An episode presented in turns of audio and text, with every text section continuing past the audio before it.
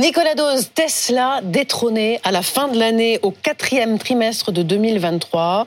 Les voitures d'Elon Musk n'ont plus été les voitures électriques les plus vendues euh, en France et dans le monde. Dans le monde, absolument. Qui a détrôné eh ben, Tesla? C'est un Chinois il fallait s'y attendre. C'est les Chinois qui sont en train de monter en puissance. Le leader en Chine, BYD, ça veut dire Build Your Dream. Ils sont en train de le faire, tout simplement.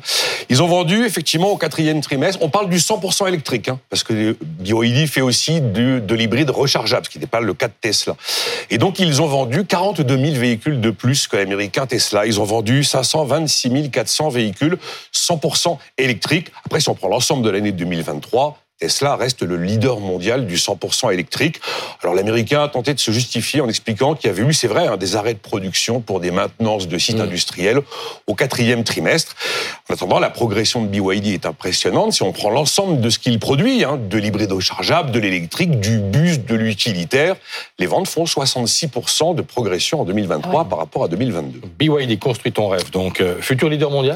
Alors objectivement, c'est leur ambition et ils en ont les moyens pour plusieurs raisons. D'abord, il contrôle toute la chaîne de valeur. Ça veut dire que BYD fabrique des semi-conducteurs, ne va pas les acheter à un fournisseur, mais les fabrique, fabrique ces batteries. C'est le troisième fabricant mondial de batteries, le leader étant un autre chinois le numéro 2 étant le sud-coréen LG, et assemble ces véhicules. Mais on parle d'une entreprise qui a 28 années d'existence et qui fait des voitures depuis 20 ans, on va apprendre à la connaître. Vous savez, comme une marque un jour qui est arrivée, Lenovo. Oh, qu'est-ce que c'est que ça? Hein? Aujourd'hui, Lenovo est bel et bien là. Et euh, quand vous avez les retours de consommateurs, en fait, les modèles BYD cochent toutes les cases. Les cases de design, de finition, d'équipement à l'intérieur. Tous les experts sont d'accord pour dire qu'il y a absolument tous les éléments d'un produit qui fonctionne. Et évidemment, eh bien, après, il y a le, le prix qui reste l'arme imbattable des Chinois.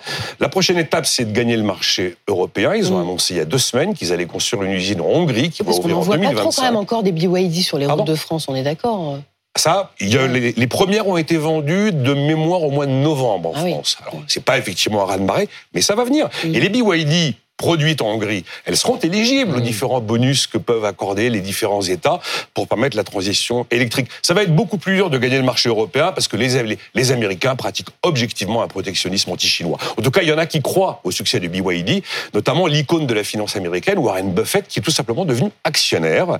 Bon, après, il y a toujours un petit effet trompe-l'œil quand on regarde les ventes d'un groupe chinois parce que son, son propre marché, c'est déjà plus d'un milliard de consommateurs. Mais enfin, il y a un phénomène chinois mm. sur la voiture électrique. Merci Nicolas.